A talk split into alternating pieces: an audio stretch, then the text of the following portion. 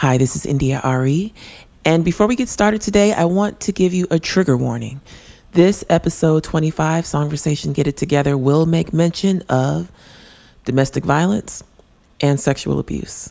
I'm not going to go into great detail about either one of them. They're only a small part of what this song means, but I am going to talk about it. So you might want to skip this episode, or you can listen along and I'll tell you when to skip ahead. All right, so let's get into it.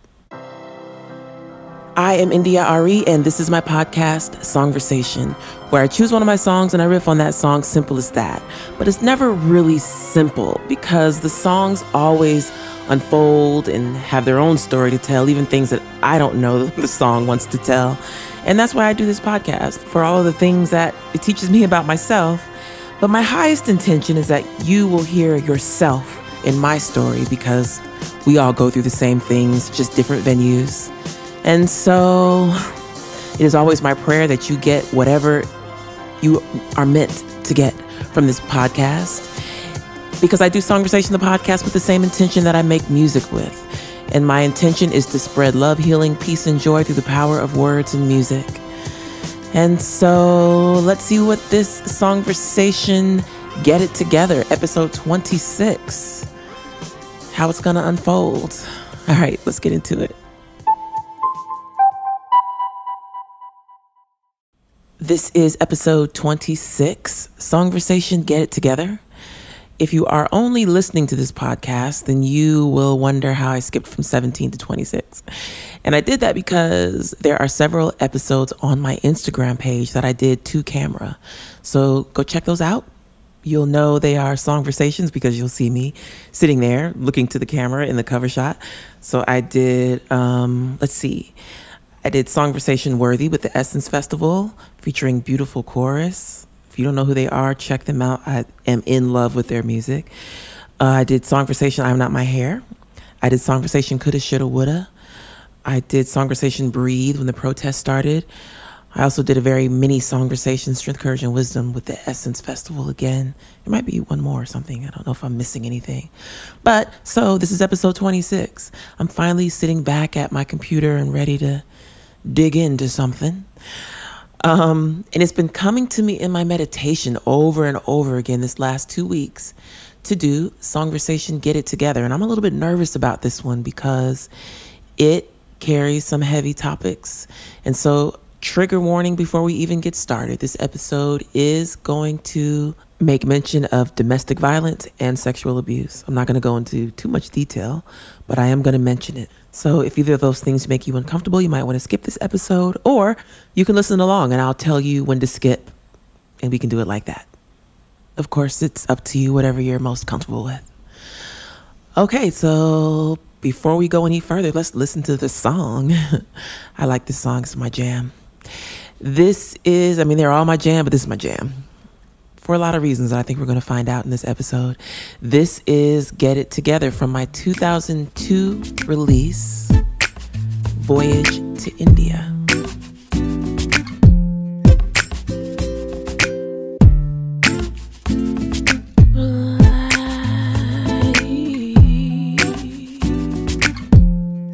One shot to your heart without breaking your skin. No one has the power to hurt you like your kin. Kept it inside, didn't tell no one else. Didn't even wanna admit it to yourself. And now your chest burns and your back aches from 15 years of holding the pain. And now you only have yourself to blame if you continue to live this way.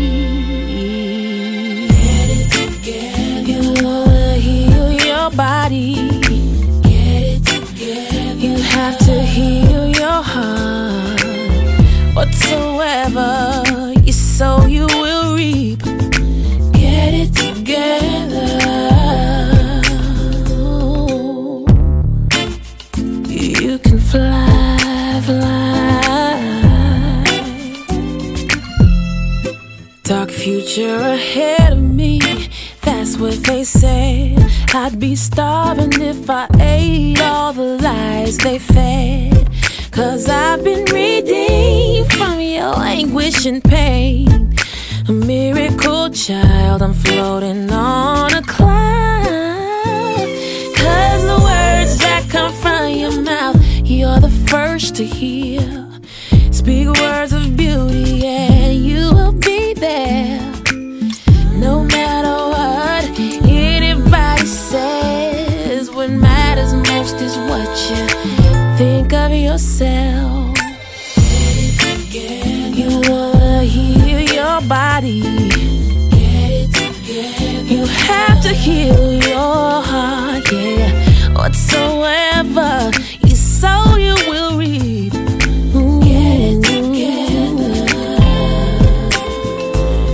choice is yours, no matter what it is. To choose life is to choose to forgive. You don't have to try and hurt him or break his pride. Just shake that weight off, and you'll be ready to fly.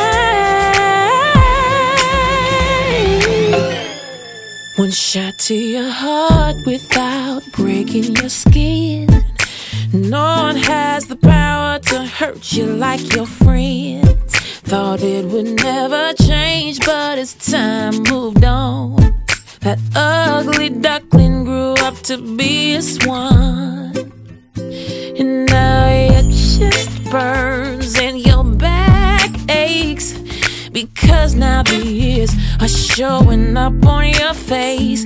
But you'll never be happy and you'll never be whole until you see the beauty in growing old. You wanna heal your body. You have to heal your heart. Whatsoever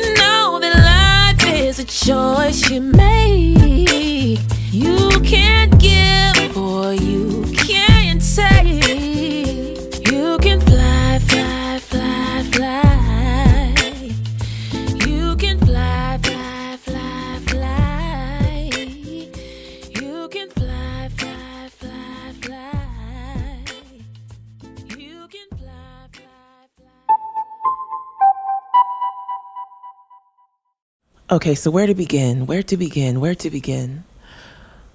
For me, many of my songs take a long time to gestate. Get It Together is one of those songs that are a perfect example of that.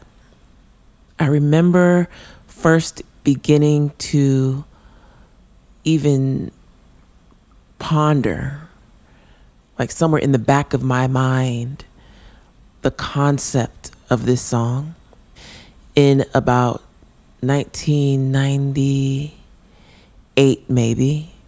And then it was released in 2002. And the reason why this is important is because the very first time I ever went to New York, I was sitting on the plane with my friend Anasa, who still is a part of my life, has still been a part of my career, was a part of my career before I became professional and signed. We've been together for a long time. Anasa Troutman. Sitting on the plane with Anasa, we're going to New York because our friend Donnie wanted to audition for the Apollo and some other things we were going to do in New York. I don't remember everything now. But we all go to New York. It's my first time. I think I'm 21. And um, I pick up this random book out of the back of the airplane seat. And Anasa looks at me like, Do you need something to read? She's like really, really smart, like a literary snob. And so she gives me this book called Anatomy of the Spirit by Carolyn Myss. That's spelled M Y S S, Carolyn Myss. And I hold on to this book for a long time. It's dense, it's big, it's dense, but I read parts of it slowly. And I still have the actual book. Anasa did not give me that book. Somehow I just kept it, I guess. Um, but I start reading it slowly and I start to understand the concept of the mind body connection. And somewhere in this same era, I don't know how long after going to New York this was, but must have been in the same year or even in the same few months.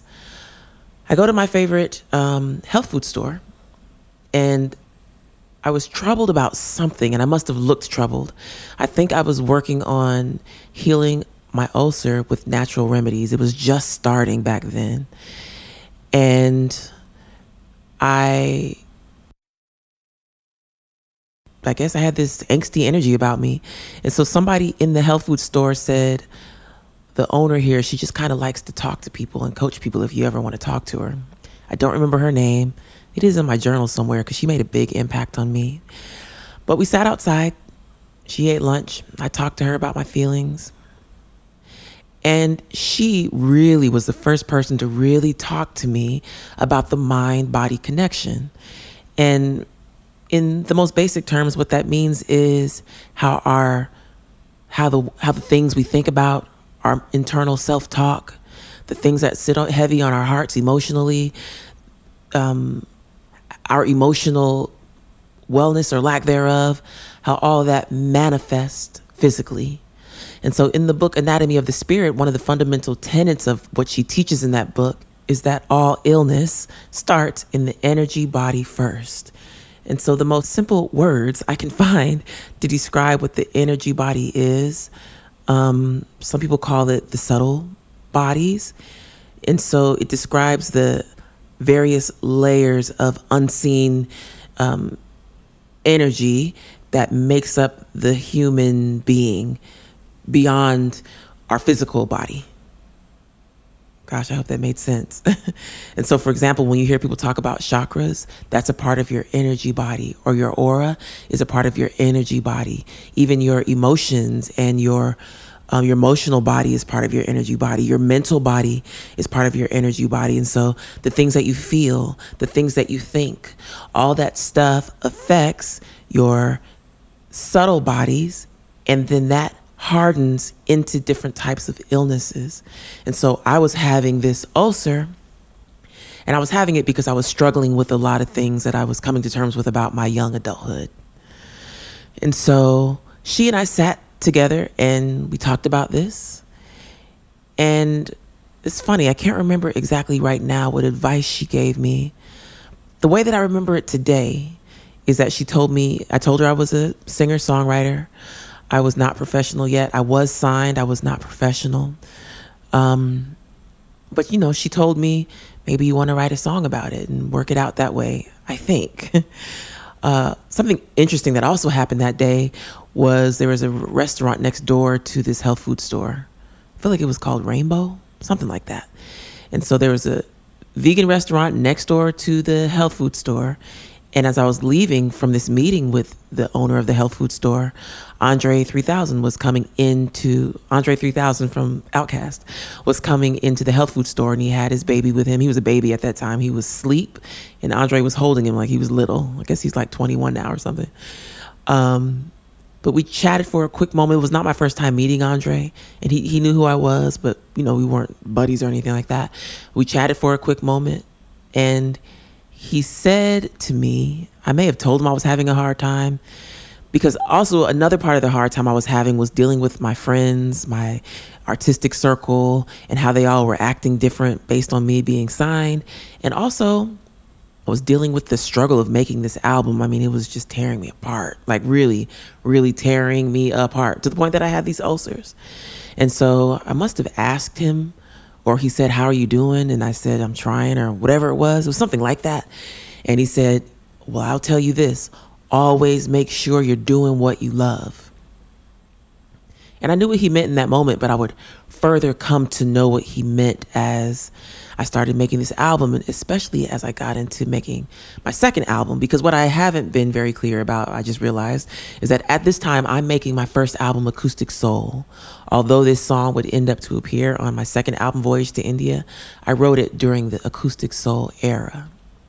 So I'm trying to make Acoustic Soul my first album and I'm struggling. And I'm also struggling with things from my childhood that I'm struggling with and struggling with my life changing and all my friends leaving and just a struggle. It was really a hard time. And so that's where the seed of this song was planted. And I want to get further into what some of these struggles were about, but for anyone who's listening who is adhering to the trigger warning, I want to say this and then I want you to skip the next segment. So here's what I'm going to say. One day when I was about 23, 22, 23, I, through a series of interesting events, end up running into my babysitter from when I was four, five, six years old. She just shows up at a friend's house and she remembers me because I'm about 23, 24. She's about 35. And so she remembers me and she tells me the story of the most traumatic day of my childhood. I was there, but she told me from a different angle. And also, I start to, from there, awaken to some of the other chaos that I got caught up in in my home environment in my childhood.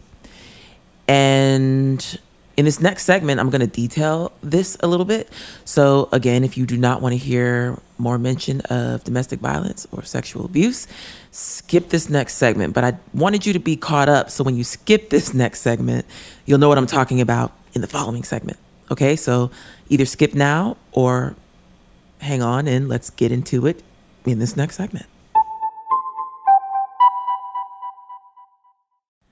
It's so hard to remember the exact years when all these things happened, but my guess is that it is around 1997. And I'm dating this guy. I'm not even gonna go into him. Going just someday I was dating this guy. I was at his house and one of his friends comes over to hang out with us. And she's older than me. At this time I was well, how old was I in 1998? 23. I was 23. Yeah. And so she comes to the house to hang out with us. And she's older. She might be like maybe 35. And, you know, she, we exchange names. My name is India, da da da. And she said, Wait, is your name India Simpson?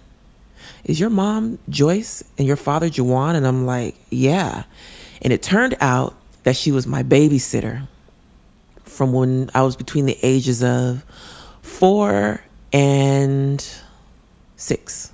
And she was my babysitter. And she had a twin brother who babysat my brother and she babysat me. Dee and Bobby Green.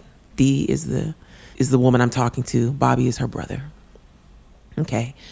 And so we become friends. And she says to me, I was there the day that uh, your mother and father got into the fight. And in fact, I saw it happening and I ran across the street and got my aunt and uncle, and my aunt grabbed his arm before he hit her again.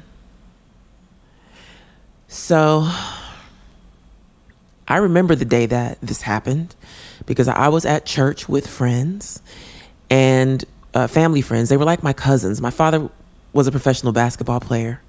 And so we were growing up in Denver, Colorado, there were not a lot of black people there at all. But the black people we knew who we were in community with, most of them were athletes, either from the Denver Broncos or the Denver Nuggets. And so my father's best friend, Phil, who was also a ex-professional ball player, and his wife, Carlotta, lived across the street from us. We lived on a street called Lansing Street. And so I was at church with some of my other friends, they were like my cousins. Their father, his name was Otis Armstrong. He played for the Denver Broncos. And so we're all born together. Our mothers were all pregnant and at the hospital with all of us as we were born. So we're like cousins.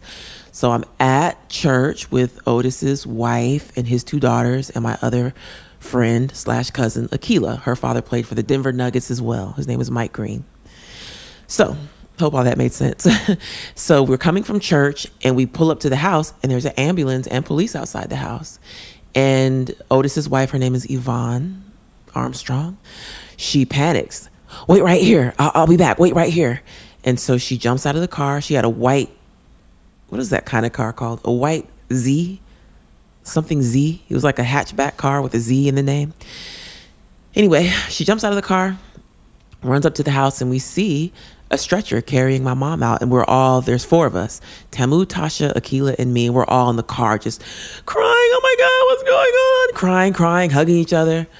I don't remember a lot what happened after that. I remember I went to stay with family friends for a couple days and then I came home when my mother came home and she came home with a cast wrapped around her head and um, a cast on her hand and stitches in her hand. I think it was like over 50 stitches in her head and a lot in her hand and a cast on her hand. and so the reason why all this matters is because going back to that moment when I was hanging out with the guy I was dating and this woman comes over and says she remembers me. Turns out, again, she's my babysitter from when I was four, five, maybe six. And she tells me the story of this day from a different angle. I remember it from the car. She remembers it from the moment, right? I didn't know the details of the story until Dee told me. I knew that I came up to the house. She was being taken out on the stretcher. I came back home a couple days later and she was there with the cast on her head and on her hand. That's what I remembered. And when Dee told me how she got the stitches and what my father actually hit her in the head with and how it all went down and how her uncle Phil grabbed his arm before he hit her again, when she told me all of that, my perception of my father changed, obviously. And I was just dealing with the pain of all of that. And I started awakening to a lot of the things in my childhood that were abusive. And that's when I finally just started calling the sexual abuse that I experienced what it was, which was sexual abuse. Uh, without going into too much detail, I had several adults between my ages of about 8 and 10 just be inappropriate with boundaries. And I want to say it wasn't the worst kinds of abuse, it wasn't as drastic as some stories we've all heard. I've heard ferocious, horrible stories of abuse. We all have. And mine didn't go as far as some people. But as far as the journey of life is concerned and the way that your heart feels when somebody hurts you, somebody hurts you. And so I didn't have anyone else's pain to compare mine to. I just knew my pain. And I started really realizing, like, wait a minute, these are some of the things that happened in my childhood. This is the kind of childhood I had. And so, again, I'm about 23, 22, I'm between the ages of 22 and 24 when I'm processing all of this. And so, this is what's sitting heavy on me. This is a big part of where the ulcers are coming from. Because it's just with me and it's heavy because I'm realizing all of these things.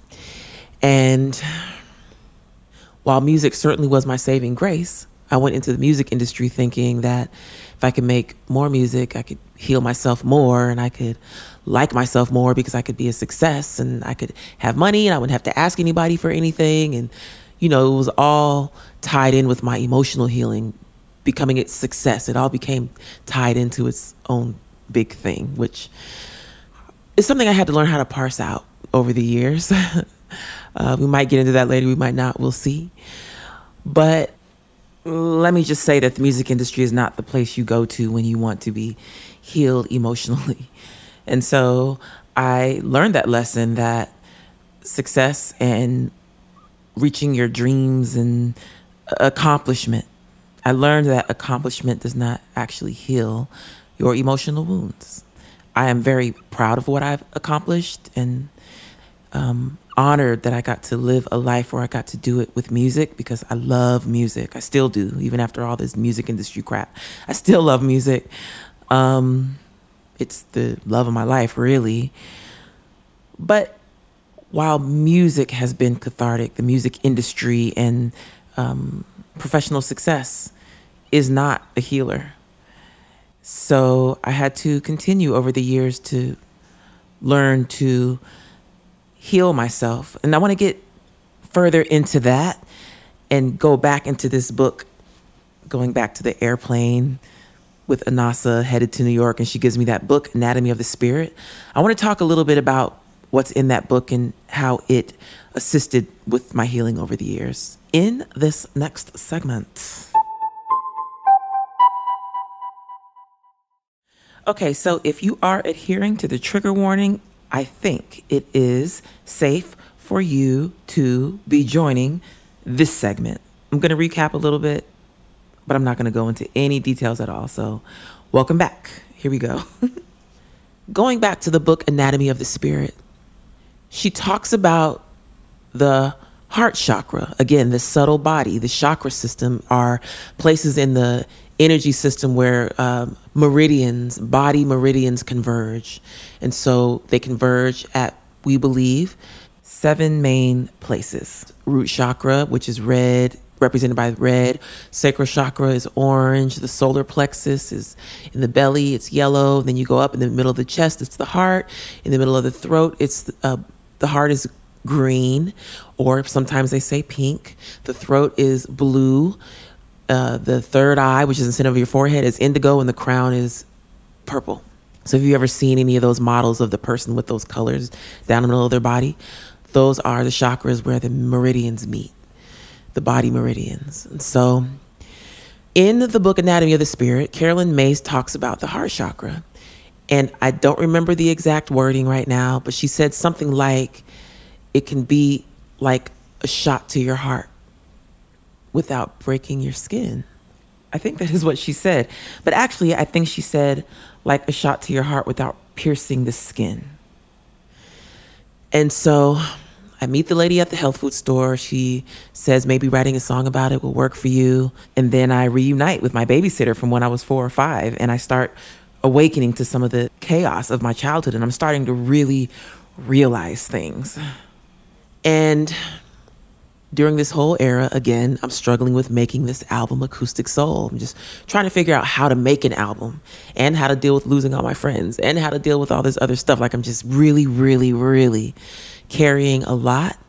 I think at the person I am today, I could probably deal with it all. But, you know, back then, this was the first time that I ever dealt with so much emotional tumult at once. I've dealt with a lot of things since then, 20 years ago now. But back then, it was the first time, the first awakening, the first time I ever felt emotional pain that my mother couldn't kiss away. It wasn't a boo boo. It wasn't a little pain. It wasn't a little, you know, something that could be solved by, you know, my parents making sure I got the shoes for school, or it wasn't like that. You know, it was something that I, for the first time, had to deal with on my own. And it was a lot. And so I started writing the song with my friend. His name is Dana Johnson. If anybody knows the singer Avery Sunshine, Dana Johnson is her husband and songwriting partner. But back then, we were all a part of an artist collective called Groovement, and we had our own independent label called Earthseed. And I just um, had pulled myself apart from Groovement Earthseed because I, I wanted to make money, to be completely honest. And so I pulled myself out of that, but we were all still in each other's orbits. And so I went to sit with Dana and he started playing those guitar chords and I started putting my story of Get It Together to the song. I don't remember the moment that I wrote that first line, one shot to your heart without breaking your skin. No one has the power to hurt you like your kin. Like, I don't really remember. But I would say the way my mind remembers it now is that all of this started while on a road trip up to Detroit. Because again, I'm trying to make the album Acoustic Soul.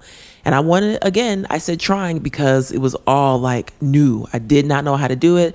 I worked on the album for two years, which at that time was a long time because I, I didn't know how long it was supposed to take. And I had been all up in New York and tried with live bands and tried to have an engineer bring a live band in and sing over the band. And but I don't even know how to warm my voice up. So I don't know how to work with the band. I don't know how to sing full takes like that. I worked with um, D'wayne Wiggins from from Tony Toni Toné and went out to the Bay Area for the first time and worked with him and trying to get that you know, I just did a lot of different things. Could not figure it out, didn't know how. It just wasn't coming together.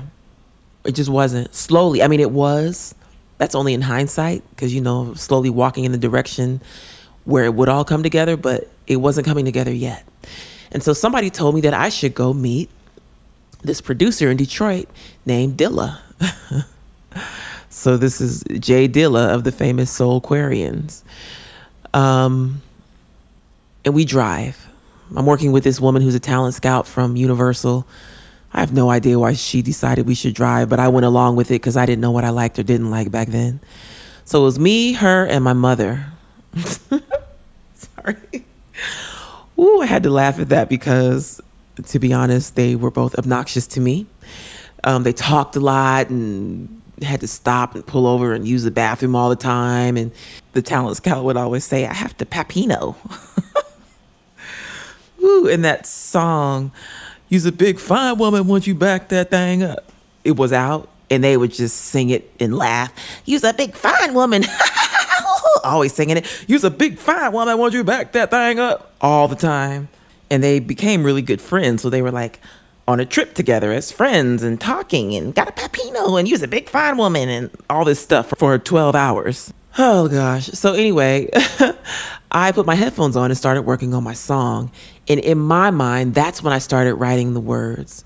My mother and also the talent scout who ended up being a friend for a little while there. We are not friends now, decidedly not, but we were friends for a long time um, until she betrayed me um, they knew that I was dealing with this awakening around my childhood and the sexual abuse and the domestic violence. They knew. And so the, um, it was like a celebration when I started to sing the words to them. They were like, wow, you know, oh, yeah, you know, all that.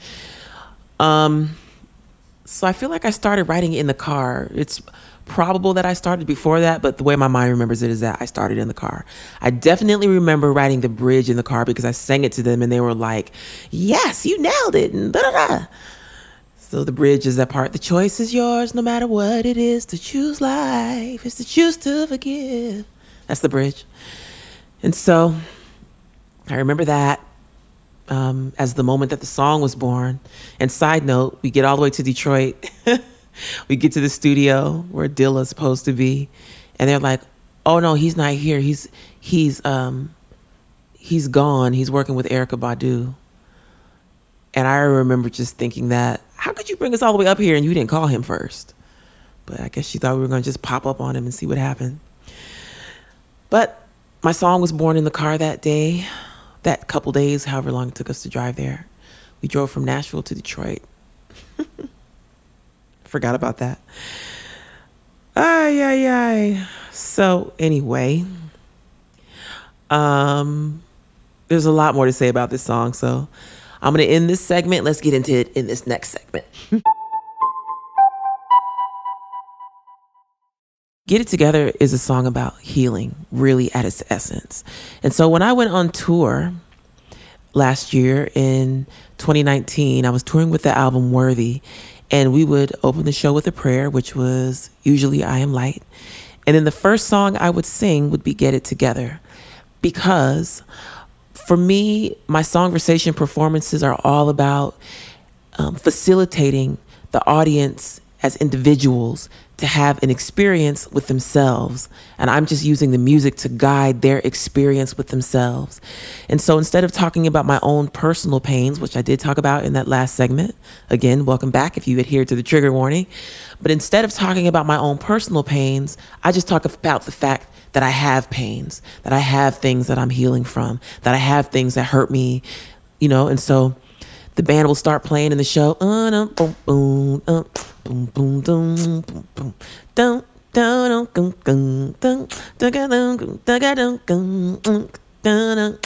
Right? They'll start playing, and the audience will be like, hey, you know, like that's their jam. Hey. And then I tell the audience, if you are healing from anything, put your hands together right now. And they kind of clap, Mm-mm, a little bit. Mm-mm, they clap you know, like because they're they they chose to be at this show, so they start clapping. And then I say, I want to ask you again, if you're healing from anything, if you're healing from being a black man in America, if you're healing from being a black woman in corporate America, if you're healing from anything in your childhood, if you're healing from a failed marriage, if you're healing from a failed pregnancy, if you've ever had a, a, a if you ever had to heal from the fear of a car accident or losing money or the fear of great success, having a really big success and being afraid of that or losing a parent, if you've ever had anything that you have had to work through the healing of, I want you to put your hands together right here and the whole place would just be like, clap, clap, clap, clap, dun, clap, dun, dun, dun, clap. Like just everybody would clap and rock so hard because everybody has something that they go through. It's a part of life. And the thing that I've learned into my adulthood is that the things that we go through that hurt are not wrong. Uh, backtrack I'm not talking about the thing that hurt you. I'm talking about the fact that we feel hurt. The fact that we sometimes feel hurt is human. People do plenty of wrong things to each other. If you believe in the concept of wrong and right, people do plenty of wrong things to each other. But also, the experience of pain is a very, very human one. And when the pain comes along, it's not wrong, it's just a part of life. And so, I start my performances that way to set the tone of where we're going to go inside of the two hours that we spend together when I'm doing my songversation performances. So that people can start to open up their hearts and let the songs come in and speak directly to them. Because sometimes when you listen to a song like that, if it didn't already speak directly to you, when you are told by the person singing to you, listen closely to the words, I'm talking to you, you can start to hear the song on different layers. And so, going back to the conversation about the subtle body or the energetic body, when you start to listen, not just with your physical ears, but your spiritual ears, and pay attention to how you're really feeling, how the vibration of the sound is interacting with your own vibration, your own subtle body, then it creates a different experience of music. That is what live music is really all about is the in- intermingling of everyone's energies. And there's something really healing that I've seen happen over and over again and it happens for me and I watch it happen in the audience when everyone can just acknowledge pain as a part of life instead of as a deep dark secret, it lifts the pain a little bit when you can just be like, well, it's a human experience. The particulars can be different. The experience of it is universal. We're all going to hurt over something. And so being in a room together, intermingling energies and everybody realizing we all got something, let's just set that on the table right now before we even get started tonight. it's something really important about that. And so going back to the song, when it opens like that, one shot to your heart without breaking your skin, no one has the power to hurt you like your kin, is such a universal truth that so many of us, our first pains come through our family. I believe that our families are our soulmates and that we come here to do work together on ourselves and on each other. And so I have learned over the years to not even look at it like my family is all messed up, but to look at it like this is what I've learned from my family and to take my lessons and make the most of it. And so that's really what this song is about. And it and uh, this song is also about the truth that what I believe to be the truth that when it comes down to your deepest pains, you have to heal yourself. So often, the person who perpetrated any kind of pain on you or abuse will not apologize. They might even lie and say they didn't do it or whatever, whatever. So many times you don't get the satisfaction of watching the person fall and bump their head the way that they hurt you. You don't get that satisfaction, but you have to decide for yourself how you're going to get the satisfaction of becoming more whole because of the experience. And so, like Nelson Mandela said, um, resentment is like drinking poison thinking it's going to kill the other person. I so funny. I've heard that so many times over the course of my life. But back when I was first writing this song, that was my first time hearing that saying, and it struck me deeply. Part of it made me mad because I was like, well, how do you forgive somebody? How do you let it go? I want to let it go. I would snap my fingers right now and let go of all my childhood pain and let go of all the people who hurt me in my childhood if I could. Um, but how? Like, I don't know how. And so I had a little bit of resentment about that. But I also realized that it was a journey that was worth my time because I wanted to heal.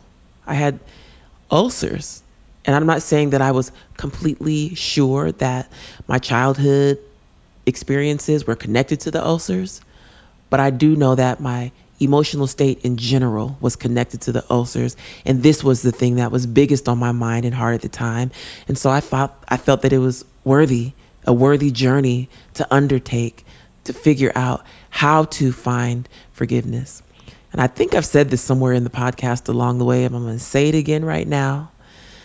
What I have learned through the course of my life and having to forgive a lot of people for a lot of things, what I've learned is that forgiveness is not something that happens all at once.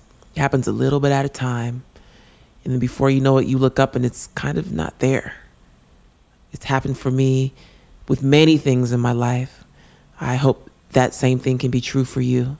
If you don't if you're not attached to it all being gone tomorrow, but if you're just doing the work a little bit every day to feel better about it, to forgive, to release the hold, to release holding something so tight emotionally, if you're willing to do the work a little bit every day, I mean, I think a little bit every day adds up to something.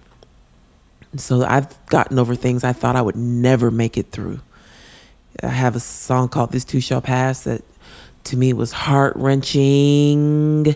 I would sing it and I would feel all this emotion. And then over the years, I let the impetus for that song, I started to just heal a little bit at a time, a little bit at a time. And then I got on stage one day and I tried to sing it and I giggled. I was like, I don't even feel this anymore and a lot of things. And some things have been harder. There's some things I'm still working to forgive, especially from my childhood, but they do certainly don't hold me as tightly or I don't hold it as tightly as I as I did.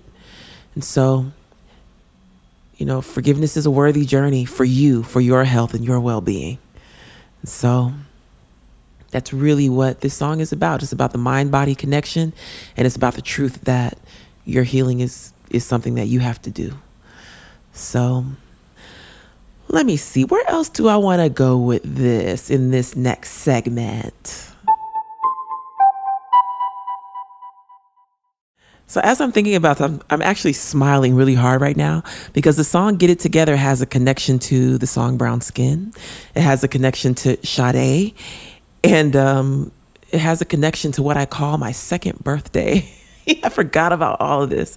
So a song has two elements basically lyrics, and melody.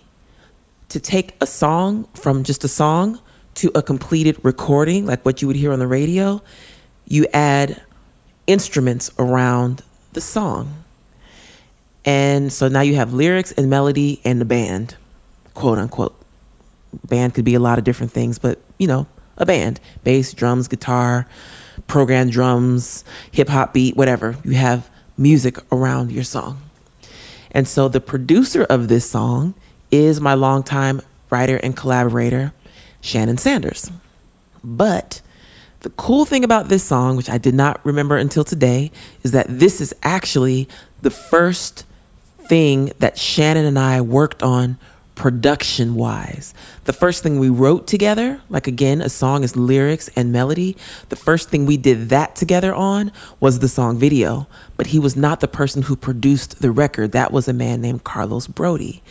The first time Shannon and I got together for the purpose of producing a record was for this song, Get It Together. And so I had um, most of it written and then he thought the chorus wasn't catchy enough because at the time when I came to him in Nashville, Tennessee, to his studio with him and his uh, production partner, Drew Ramsey, who's guitar player, Shannon does keys, Drew does guitar. They write the songs together. And so when I went to the studio at Drew's house, um, I had the song and the chorus went like this at the time You wanna heal your body, you have to heal your heart. Get it together before it tears you apart. Mm, together, before it tears you apart. What's something like that? And so Shannon is really great at writing a hook, which is the catchy part of the song that hooks you, which is why we call it the hook. And so he he changed it around. So that's what you hear on the record. Get it together. You want to heal your body. Again, get it together. You have to heal your heart. And then I forgot about this. Shoot. My mother was sitting in the corner because I was really like, I needed her there at the time. Like, she was like my, um, I don't know, my comfort zone. Like, I needed someone who was going to be my person in the room when I was making music at the time. That's how I was back then. And she was like my greatest musical mentor. So having her there was really natural. And so she, from the corner of the room, because my mother has like real quick creative insights, they're like fast. And she said, um, How about whatsoever you sow, you shall reap? and we were like, Yeah, yeah, whatsoever you sow, you will reap. Get it together. So all that happened that day in the studio. And then after we worked on that, again, this is Shannon Sanders, who ended up being my songwriting partner to today. We've written many, many songs together. If you listen to this podcast, you've heard me talk about him. But just to recap for anybody who hasn't heard me talk about Shannon, we've written, let's see, we wrote Video together. Um, we wrote Little Things, God is Real, Good Man. Um, uh, Follow the Sun from this last album, Worthy, Roller Coaster from this last album, Worthy. Uh, so many things, so many things, so many songs. But also, after we finished working on Get It Together, he said, Come here, let me show you something. So he went to the acoustic piano and he played me what we call a vibe. So a vibe is just when you have an idea that's not fleshed out yet. So I got this vibe you might like. And he started playing Brown Skin and I said to him, don't do anything with that. That's mine. And so brown skin was, the seed was planted for brown skin that day. And so that was an auspicious day that now makes sense why we've been together for 25 years. Because also going back to the making of Acoustic Soul in that era when the ulcers started, I was having such a hard time making Acoustic Soul because I didn't understand what production was. Again, I knew how to write songs. Songs are lyric and melody. I can do that. But when then somebody says, How are we going to produce these? Back then I was like, What? What do you mean? I didn't really even understand what that meant. And so I didn't know how to find the production. I didn't know what I was looking for. I didn't know how I wanted the drums to sound or how if I wanted strings or how forward I wanted the guitar or if I wanted guitar or I didn't know. And I didn't know that every song can be different and that you had to then mix it and all the stuff that goes in with making a completed record. I didn't know that. And so, if you listen to the Follow the Sun episode of Songversation, you'll hear me talk about Shannon actually, and also producing and mixing and all that stuff and everything that goes into it. But I didn't know what production was. And so, meeting Shannon was such a valuable, important part of my career because he then became not only my musical director, which is the person who runs the band during a live performance. He also became my songwriting partner, which again is lyrics and melody. And he also became one of my most frequent producers. In fact, he also wrote and produced with me the song Yellow, the song Ghetto, I forgot about those. Just as we're thinking about production, they're coming to mind. And so I met a songwriting partner, musical director, and producer all in one. And that was really important, especially at that moment. I was already completing Acoustic Soul, so I did not have him produce Brown Skin, nor did he produce video. But when it was time to um, make my second album, I was on tour with Sade. She came to see me play in London. I was doing a show with Musiq Soulchild, and she was came to see both of us, and she chose me. And I was scared, boy. I was nervous about the whole concept. Like, she chose me. I'm about to go to these arenas. What am I gonna do? And blah, blah, blah. but I did it, and it ended up being one of the best parts of my career. Wish I could go back to that era because it was before 9/11, before the airports got crazy, before all of that. And so 9/11 happened while we were on tour, actually. So, whole other, that's a whole nother story. So, while we're on tour with Shannon as my musical director, we had written Brown Skin and video. We started working on this next album, which would become Voyage to India. And so we wrote lyrics together and he produced the songs too. And so, again, going back to the creation of Get It Together. So, again, for the third time, not going to tell you this again. Just want to say one last time. A song is lyrics and melody. And so I wrote the song with Dana Johnson, who is Avery Sunshine's husband. And he was my friend. We were part of the same artist collective and independent label. We were called Groovement as an artist collective, Earthseed as a label, and Dana was a part of that. And so he and I wrote the lyrics and melody. Shannon Sanders helped to flesh out the chorus. And while we were on tour with Sade, Shannon did the production for the song, so the instruments. So the way the drums sound, the way the snare sounds, the strings, that's Shannon. And so we became a unit and did all of that together as a unit, the writing and the production and the musical direction together as partners starting on the Sade tour.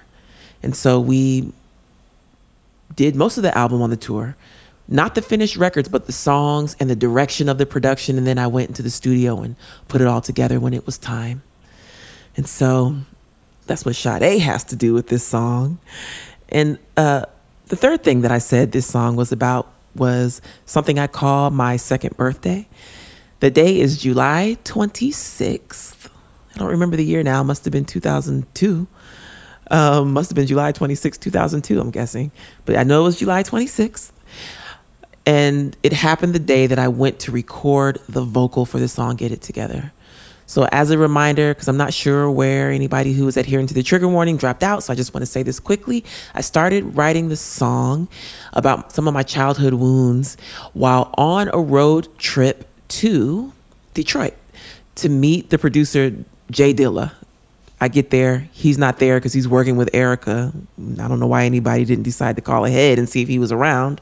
I'm thinking I'm about to meet Dilla. That was before Dilla was like a legend. He was just someone that we all loved and knew, and his production was beautiful and warm. But of course, now he's like a legend. They have Dilla Day where they celebrate his birthday because he was just that impactful to the music world. But um, I start writing the song probably 1999 on a road trip to Detroit by this time, Acoustic Soul's been out. I had the whole experience at the Grammys where I got shut out with no awards and my first experience of the politics of the music industry. Then I go on tour with Sade and I make my second album, Voyage to India. And then it's time to record the song. Because again, I said I wasn't going to say it again, but I'm going to say it one more time. A song is lyrics and melody, the production is everything else. So it's time to produce the song.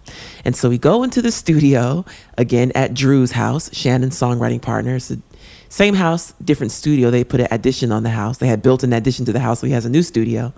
And so Shannon reminded me of this. I don't really remember all of it, but I'm going to reiterate it the best I can. I go to Nashville to record some stuff. And Get It Together is now the current song that we're slated to do. And they tell me that I get in the studio, I start trying to sing, and I go, you know, I need some tea. so they go, okay. So he makes me some tea. And then I go, I actually need some ginger tea and some snacks. And so we leave the studio and drive to Whole Foods, get the snacks, get the food, come back. I make my own special ginger tea, da da da da da. And then they told me that I said, I need a yoga mat. because I wanted to stretch. And so I do all that. And then I start trying to sing and it's not coming together. And I go, I don't feel it. This is after like a whole day of trying to work on the song, apparently. I don't fully remember this, but this is what they said. I do kind of remember, but this is what they tell me. So then I, we end our session and I go back to the Airbnb, uh, to the, there was no Airbnb back then. I go back to the bed and breakfast I'm staying at and I really start thinking about the song and everything that it means and everything that I'm saying and everything that I'm working on healing in myself with the song. And I realized that I had a little bit of a conversation I needed to have with myself. And so I'm not going to tell you everything that happened that day, but I remember just having a real talk with myself. A lot of journaling. It also involved at looking at certain parts of my body in the mirror and coming to peace with certain parts of my body. And I remember just feeling like it was the first time I ever made a decision to empower myself and realized that it was a decision away. And so I felt like I was bringing my energy back into my body from some of the places that it was out to regarding my childhood pain. I was just like bringing it back into my body. And so uh, I go to the studio that day. They told me I sang the whole song down in three takes, which I do like 100 takes, literally 100. I'll sing something over and over again because like 20 of them are vocal warm ups. And then I'll sing it again, you know, 50 more times. And then I'll start getting to the heart of my voice and I'll sing it maybe eight to 10 times. And that ends up being the vocal. We'll kind of like edit pieces together and stuff like that of those eight to 10 sweet spots. They told me I sang the song down in three takes. Because I guess when you're ready, you're ready. Uh, this is a little bit of a side note to Uh, the BET Awards was happening, and at the time I was very close friends with Musiq Soul Soulchild, and so I had just had that experience with the Grammys where I went. I was nominated for seven. I didn't win any, and it just felt really political. And then it was time to make my second album, Voyage to India, and I'm coming off tour with Sade and all that stuff. And then they have the BET Awards, and I'm just like, I'm not gonna win. I'm not going because also I had been to the NAACP Image Awards. I was nominated for four of those. I didn't win any. I was nominated for um, Best New Artist for the first annual BET Award. I didn't win that. Like it was just a lot of little stuff that was just like, well, this is how it's going to be. I'm not going. So I want to say this is the second annual BET Award. It's either second or third. It wasn't that many. We hadn't had that many yet. Um, and I was in Nashville recording, and they asked me to come, and I said no. And uh, they called me and said, please, you will not be upset if you come. So I went and I told Musiq, if I do not win, I'm walking up on the stage anyway because I'm tired of this. And so when it was time for my award, he came from his seat and sat by me with the intention of holding me back in case I decided to do that. oh my God, this is all so funny um, to remember all this, but I did win. And uh, so that was that. Uh, I have something else that just came to mind in this next segment.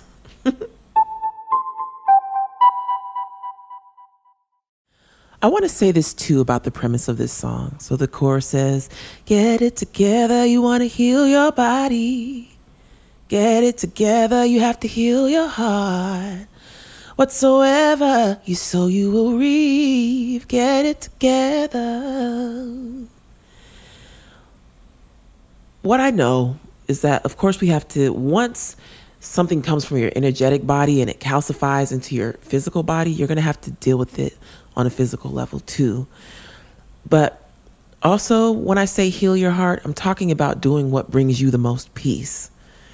Because that place of peace is at least a part of the answer to any type of illness.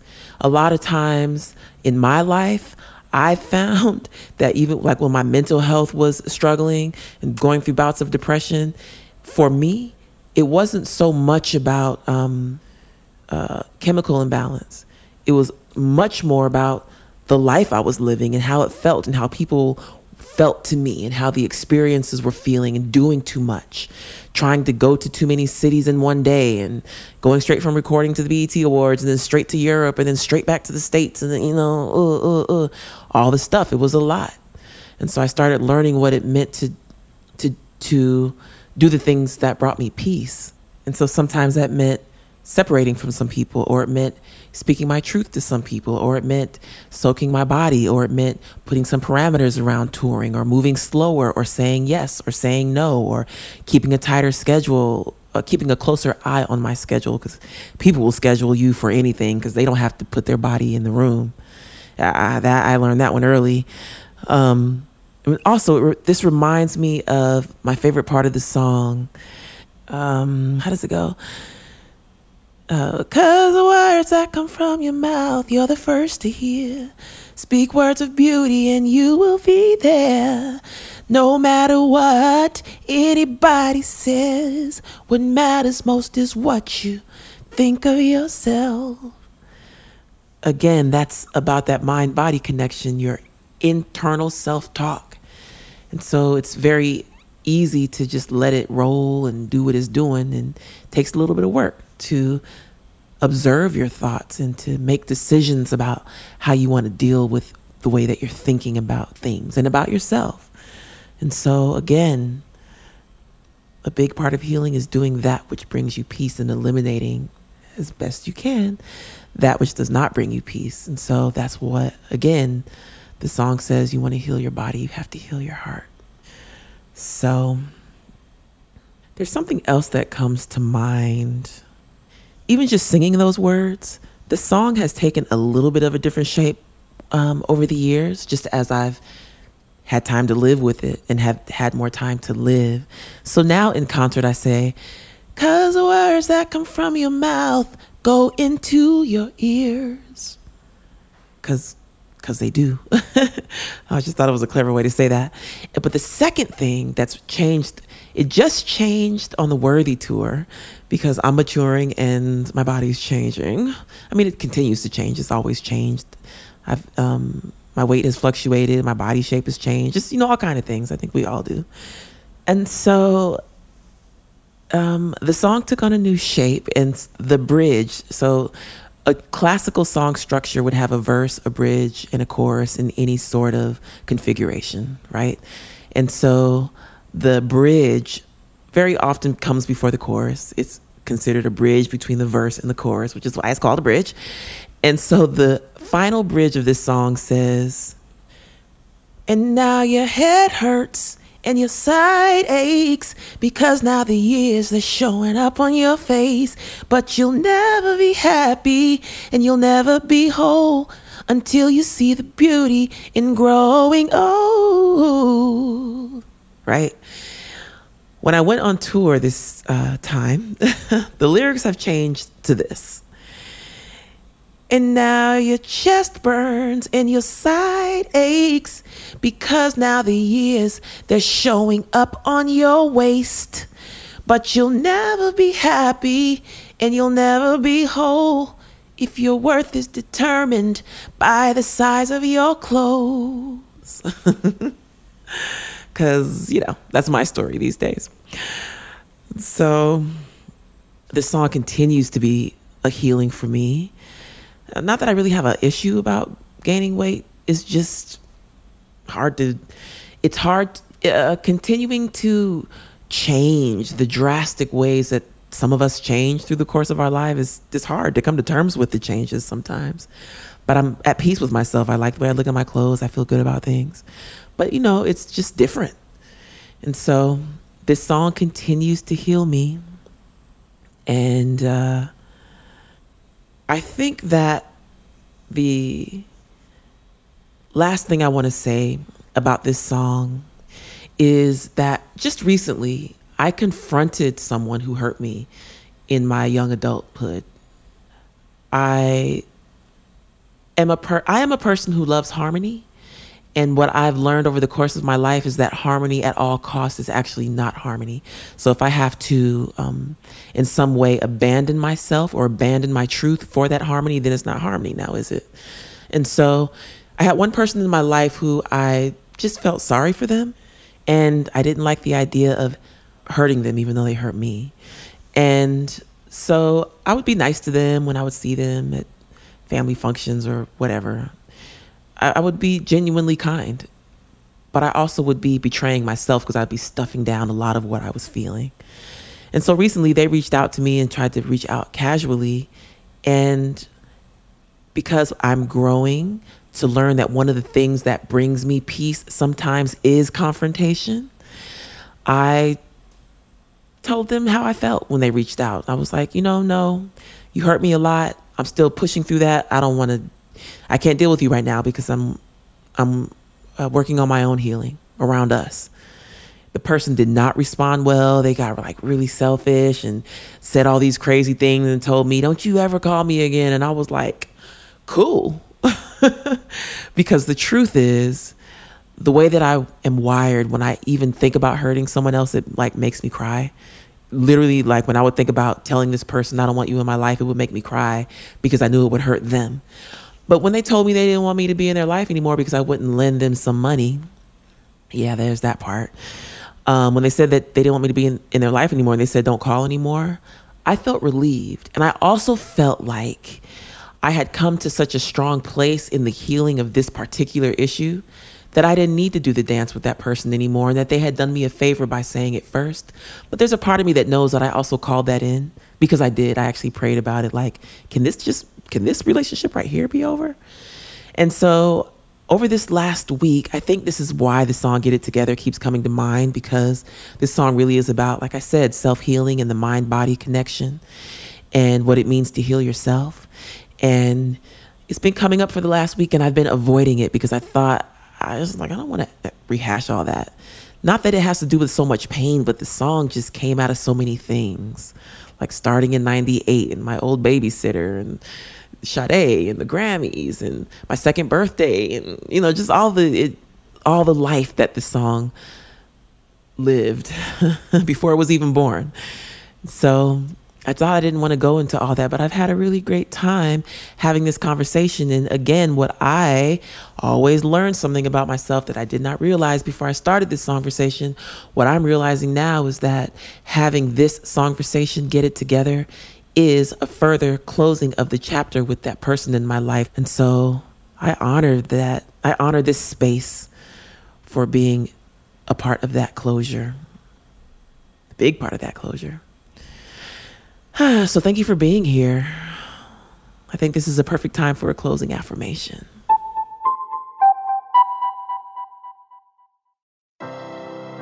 I say this affirmation for myself and for everyone listening. May we all learn that we have the power in our hands to heal ourselves. May we be patient with our healing, knowing that healing and forgiveness are incremental, but that we can get there. And that even if we can't get to 100% healing, 100% forgiveness, that we know that the work towards it is healing in and of itself that it's all a journey and all we can do is take the journey. That we don't hold our abuses or our pains as any sort of shame, that we don't even hold it as blame, that we hold it as just a part of life happening and that we understand that we have what it takes to deal with it. And that we can learn what it means to heal ourselves, and in that way, perhaps be able to assist someone else in healing themselves.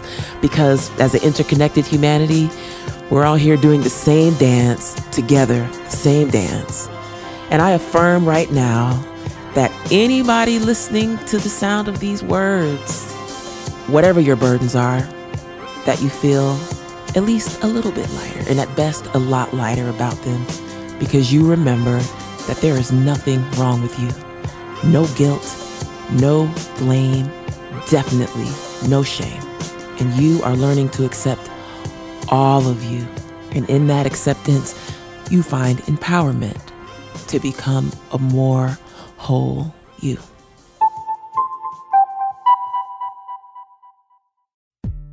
And lastly, I want to thank you for being here for this episode 26 of Songversation, the podcast, Songversation Get It Together.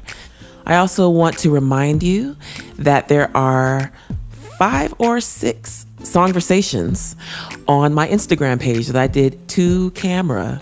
Uh, I did Songversation Breathe, Songversation I'm Not My Hair, a very short Songversation Strength, Courage, and Wisdom. I did Songversation uh, Worthy with a wonderful group called Beautiful Chorus. Oh, and I'm so glad. I want to remind you of that name Beautiful Chorus. My favorite album of theirs is called Wheels of Light. And so we talked in this podcast about the energy body and about the chakras.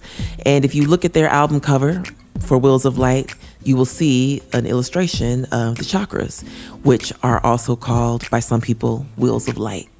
And so go check those out if you haven't already. And I'm glad that you listened to this today, and I'm glad that you're still rocking with me and rocking with the podcast.